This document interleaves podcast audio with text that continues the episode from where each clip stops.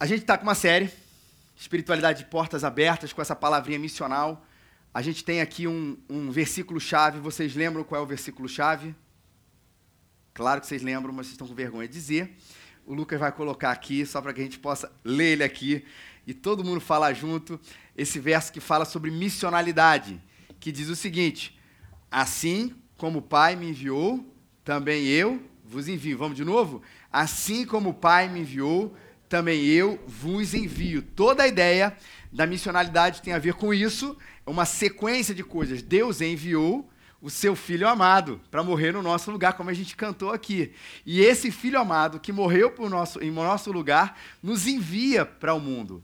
E a gente falou, cada encontro aqui a gente está tendo, além desse esse versículo-chave que vai permear toda a série, a gente tem uma palavra-chave. No primeiro encontro a gente falou sobre oração. E no segundo encontro, a gente falou sobre presença. Oração é aquilo que a gente precisa para sair, para o nosso coração sair, a gente precisa disso. E presença é o nosso estabelecimento na cidade, não apenas de estar aqui, mas de ser presente. Há uma grande diferença. E a gente vai continuar hoje com uma outra palavra-chave. Calma, daqui a pouco você vai saber qual é ela. Mas eu quero começar com uma batida na porta. Oi, tudo bem? Quem é? Sou eu, Jesus que é que o Senhor veio fazer aqui? Eu vim te fazer uma pergunta. O que queres que eu te faça? Pode ser estranho, porque normalmente a gente pensaria o seguinte: se Jesus batesse na nossa porta, ele ia perguntar o quê? Eu quero que você faça isso. Não é talvez a nossa primeira imagem? Se um dia Jesus bater na porta, Senhor, o que Senhor quer que eu faça? Imagina se a pergunta fosse reversa e ele dissesse para nós: O que queres que eu te faça? E por mais estranho que isso possa parecer, essa frase, você que já tem alguma familiaridade com os textos da Bíblia, os textos da palavra de Deus, você percebe que não fui eu que inventei. Ela foi tirado, inclusive, de um versículo da Bíblia, um encontro de Jesus com um homem cego, o cego Bartimeu. Esse cego Bartimeu, ele vai em direção a Jesus. Esse cego Bartimeu vai falar para ele, Senhor, filho de Davi, tem misericórdia de mim. Ele repete numa insistência de fé em direção a Jesus, filho de Davi, tem misericórdia de mim. Mas Jesus é quem faz essa pergunta para o cego: Cego, o que queres que eu te faça? A gente não vai falar hoje sobre o cego Bartimeu e sobre esse texto, por mais maravilhoso que ele seja, mas a gente vai falar sobre essa aproximação. Essa aproximação de Jesus em direção ao cego. Porque ela é estranha. Porque o Jesus, o Deus Todo-Poderoso, encarnado, soberano, vem perguntar para alguém o que queres que eu te faça? A impressão que a gente tem é que a gente está estabelecendo uma, uma relação de, de hierarquia ao contrário, ao contrário, não é? Espera aí. E se eu disser para Jesus, ah, Jesus, eu quero 5 milhões de euros. Você perguntou, eu estou falando. Aí ele vai falar assim, pô, eu perguntei, eu vou fazer, eu vou ter que fazer a sua vontade. E quando a gente fala sobre, a gente vai chegar aqui, claro que a resposta não é essa que se a gente entende essa pergunta também como uma coisa importante dentro dessa cultura de diálogo que a gente tem no lugar onde a gente está inserido, pode parecer que o discurso a partir da frente, daqui vai ser o seguinte: a gente disse, a gente precisa orar para sair e a gente precisa estar presente na cidade. E a gente vai fazer essa pergunta, de alguma maneira a gente vai fazer essa pergunta: o que queres que eu te faça, cidade do Rio de Janeiro? E o Rio de Janeiro vai dizer um monte de coisa que ele quer. E a gente vai dizer: vamos obedecer? Será que para dialogar melhor com a nossa sociedade, a gente precisa dar às pessoas o que elas querem? Se a resposta for sim, isso significa que nós distorcemos o que Jesus veio dizer para a gente. No dia que eu disser isso para vocês, olha, gente, a gente precisa dar ao povo o que eles querem, por favor, me tirem da igreja. Me tirem mesmo. E no dia 13 e 10 de dezembro você vai ver o meio legal de fazer isso. Dentro da igreja presbiteriana do Brasil, de tirar o pastor. Quando Jesus faz a pergunta para o cego, é óbvio que ele sabia o que ele ia responder. Se o cego dissesse para ele, eu quero ser rico e próspero para o resto da minha vida, Jesus não ia dizer, ok seja feita a sua vontade. Se o cego dissesse, olha, eu quero que você, o Senhor, acabe com a vida da minha sogra, porque eu não aguento mais a minha sogra, Jesus não ia dizer, ok, seja feita a sua vontade. Jesus não ia dizer isso. A gente olha para essa dinâmica de pergunta e resposta e a gente vai entender que a pergunta é necessária, mas se a gente não perceber que as duas coisas precisam estar consoantes ou coadunadas com a palavra de Deus, a gente vai se perder. Porque a dinâmica da pergunta e da resposta ela é fundamental para a gente entender que tipo de pergunta e que tipo de resposta para a gente poder dialogar bem com a cidade, com o nosso tempo e com a nossa cultura, exatamente como Jesus falou. Mas o texto que a gente vai estudar é um texto que Paulo vai falar sobre esse diálogo.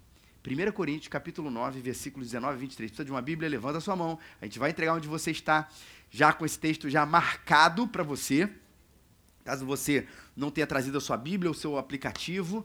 Então, é só você abrir, você procurar um número grande, o 9, que é o capítulo, e os versículos 19 e 23. Versículos são os números pequenininhos, para a gente poder acompanhar como é que Paulo estabeleceu essa cultura do diálogo de uma maneira bíblica, saudável e que não, de maneira nenhuma, desce às pessoas aquilo que elas querem, mas desce às pessoas aquilo que Deus quer oferecer para elas.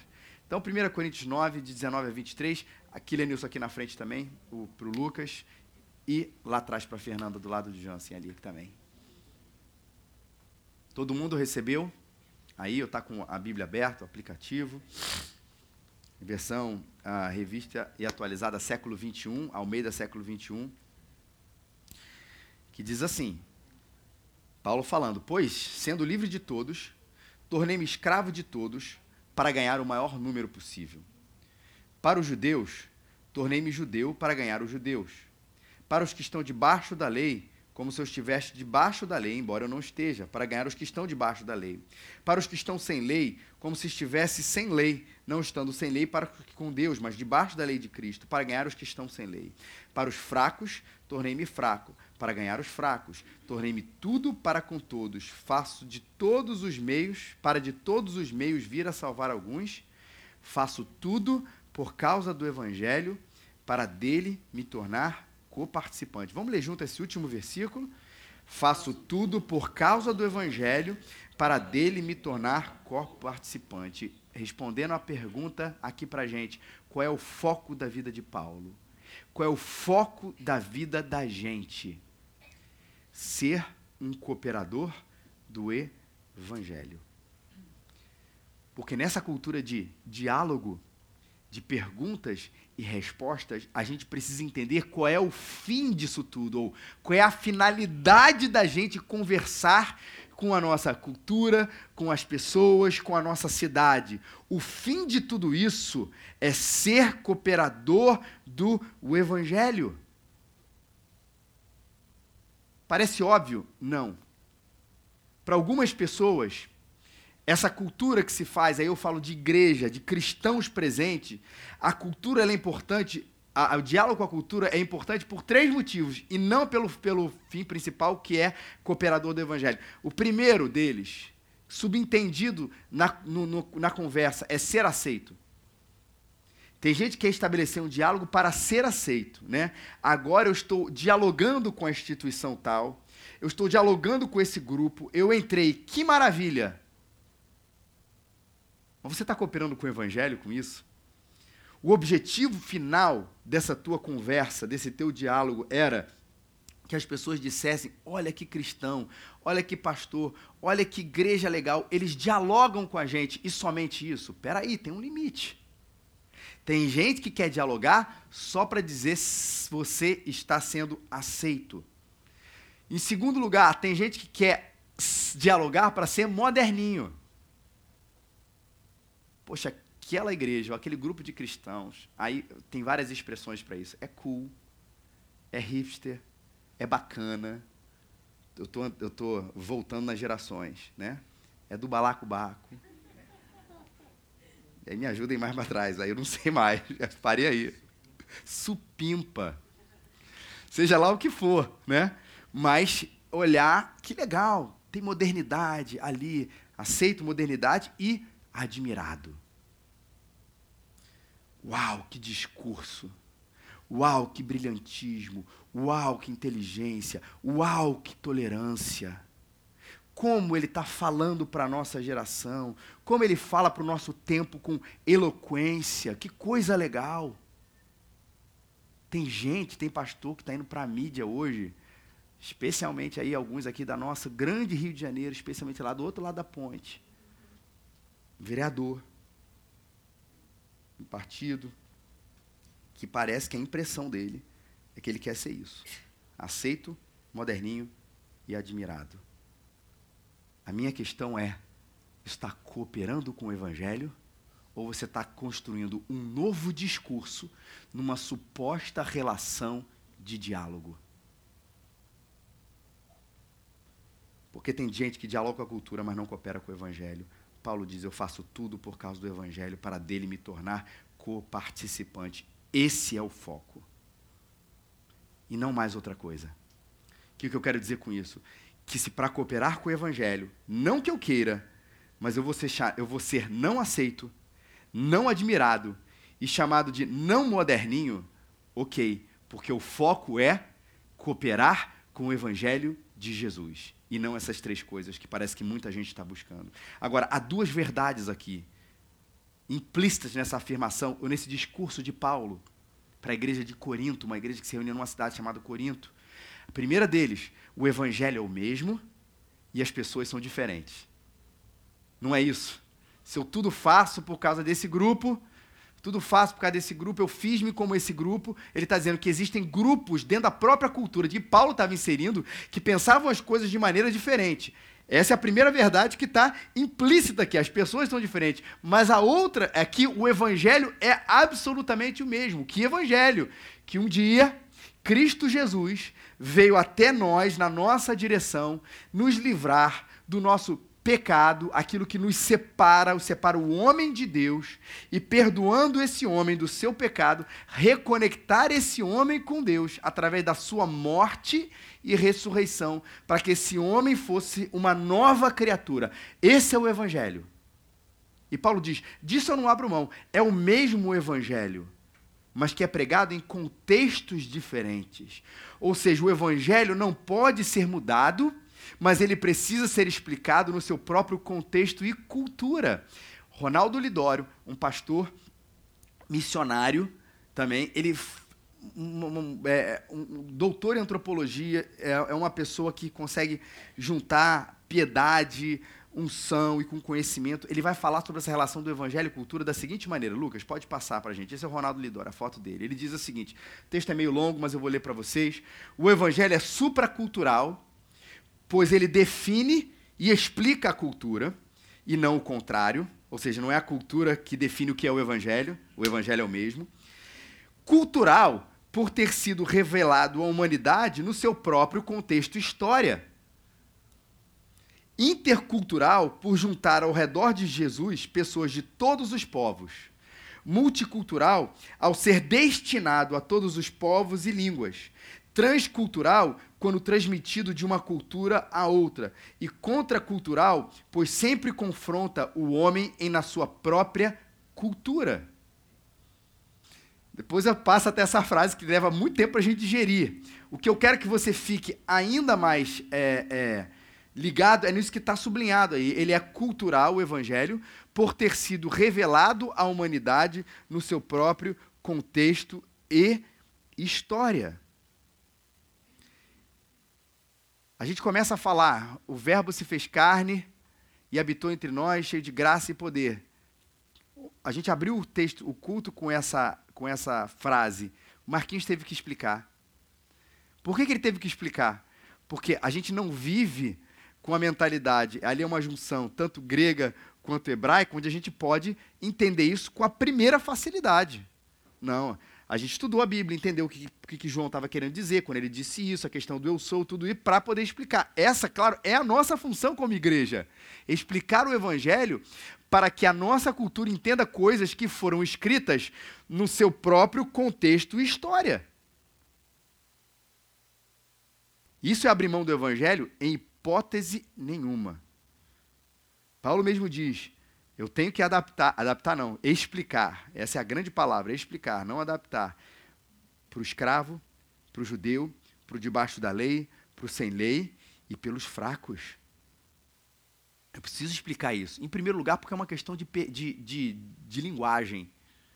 Tem coisas que a gente não entende. Primeiro, porque a, a Bíblia foi escrita em grego e em hebraico. E a gente não lê ela na sua língua original. Isso é contextualizado para a nossa língua brasileira, portuguesa, na verdade. E a gente precisa dessa maneira. Mas também é uma questão de perguntas. E aí eu entro aqui no grande tema. O que é que pensavam os escravos? O que é que pensavam os judeus? O que é que estão debaixo da lei? O que é que pensavam os que não estão debaixo da lei? O que é que pensavam os fracos? Para Paulo se fazer como um deles, ele precisava saber como é ser um deles. E aí a gente precisa entrar em diálogo e aprender a perguntar e aprender a responder numa dinâmica saudável. E aqui quatro maneiras da gente fazer isso. E a última é o que a gente vai fazer.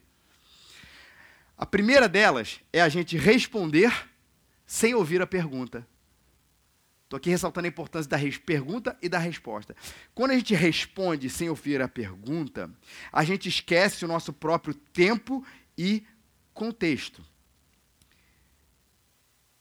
E muito mais do que dialogar com uma questão estética, que também tem o seu valor, mas é o que, que as pessoas, no nosso tempo, amam o que que, de que maneira ou para que elas entregam a sua vida? Porque todo mundo entrega a sua vida para alguma coisa.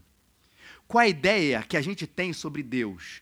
O que a gente acredita? O que, que o nosso tempo acredita? O que é que buscam? Qual é a maneira mais fácil de apresentar Deus para as pessoas? A gente não está dizendo que é a única faceta, mas qual é a maneira mais fácil da gente começar a introduzir a ideia de Deus que a gente pode conectar melhor?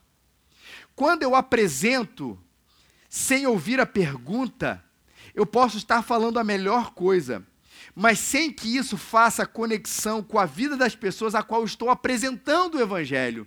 Por isso é importante perguntas e respostas, e não apenas uma resposta sem ouvir a pergunta. E se você ouvir Paulo especialmente Paulo, no livro do Atos dos Apóstolos, que mostra o que aconteceu com a igreja após Jesus morrer e ressuscitar e ir aos céus, você vai ver Paulo apresentando sempre com fidelidade Jesus Cristo. Mas se ele estava num ambiente ele fazia algumas outras, dava algumas outras respostas, ou começava por um outro jeito. Se ele estava num ambiente mais judeu, ele começava de um outro jeito. Se ele estava num ambiente mais grego, ele começava de um outro jeito. Se ele estava na escola de tirano, ele falava de um jeito. Então Paulo vai falando isso sem mudar uma vírgula do que é o evangelho. Tanto é, nota as diferenças, ele escreve também em 1 Coríntios, pois enquanto os judeus pedem sinais, os gregos buscam sabedoria. Olha entendendo, os gregos pedem sinais, os judeus pedem sinais, os gregos buscam sabedoria. Nós pregamos Cristo crucificado, que é motivo de escândalo para os judeus e absurdo para os gentios. Mas que foram chamados, tanto judeus como gregos, Cristo é poder de Deus e sabedoria de Deus. Porque o absurdo de Deus é mais lógico que os homens, e a fraqueza de Deus é mais forte do que os homens. Olha o que Paulo está dizendo aqui, 1 Coríntios capítulo 1. Os judeus pedem sinais. Versículo 22 versículo 24, o que, que ele diz? Que é para os judeus, Cristo é o poder de Deus. E os gregos buscam a sabedoria. Quem é Cristo? E ele vai falar no versículo 24: sabedoria de Deus. Vocês estão vendo como a gente entra numa relação de diálogo a partir do momento que a gente ouve a pergunta e não faz respostas sem perguntas. Segundo ponto, pode tirar para a gente, deixar na, na tela inicial mesmo, obrigado perguntas sem afirmar a resposta. Problema um é respostas sem perguntas, e problema dois é perguntas sem afirmar a resposta. É quando a igreja quer dialogar, dialogar, dialogar, mas por medo de ser rejeitado ou por pouco conhecimento, ela não apresenta a resposta. Olha o que Paulo fala. Se eu anuncio o evangelho, eu não tenho de me gloriar, pois tal obrigação me é imposta, e ai de mim se eu não anunciar o evangelho. Traduzindo para a nossa mensagem hoje, ai de mim se eu não apresentar a resposta e não uma resposta. Ai de mim se eu entender toda a cultura que a gente está inserido, dialogar com ela, me aproximar, mas não apresentar a resposta. E a grande verdade, meus queridos, é que o evangelho precisa ser afirmado com coragem, verdade e amor. Porque afinal, se ele é a resposta para a minha vida, e eu assim o encaro, a resposta para a minha vida, qual é a minha dificuldade de dizer isso para um outro? E às vezes eu penso que especialmente, especialmente a igreja mais tradicional, ela está muito ocupada com as perguntas mas na hora de oferecer a resposta, ela fica com, é, não, mas aí não posso escandalizar, mas eu não posso importunar, mas eu não posso fazer isso. E a gente fica cheio de dedos quando Paulo dá essa resposta assim que é bem, bem firme, ai de mim, se eu não anunciar o evangelho de Jesus. Agora, volta e meia a gente pode sentir uh, uh, uh, envergonhado. A gente pode sentir às vezes sem tanta coragem de dizer, olha, é verdade, eu, eu dialogo, eu me aproximo, eu converso com muita gente que ainda não conhece a Cristo, eu estou no meio, mas na hora de anunciar o Evangelho, eu, eu, eu, eu dou uma rateada. Seus problemas terminaram. Atos 4, 29 a 31. Ali os discípulos, o grupo de cristãos, estava se sentindo ameaçado, porque eles foram ameaçados para não mais pregar o Evangelho, por causa da, da é, é, é, a igreja sendo perseguida. E eles oraram da seguinte forma: esse texto é bonito. Agora, Senhor, considera as ameaças dele e capacita os teus servos para anunciar a tua palavra corajosamente.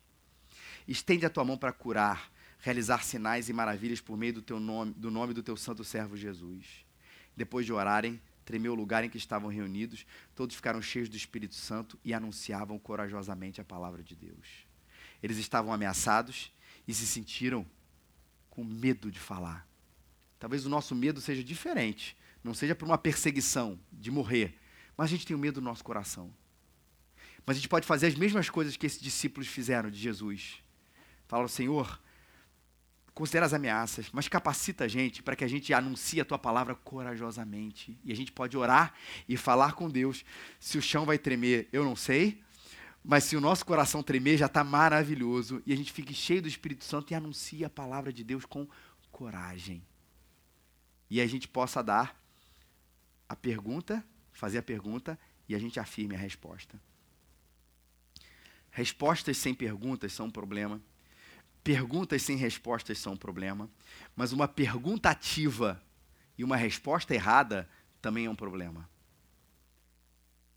E aí eu vou falar sobre por que, que todo esse movimento que fala de contextualização e diálogo com a cultura, ele tem sofrido críticas.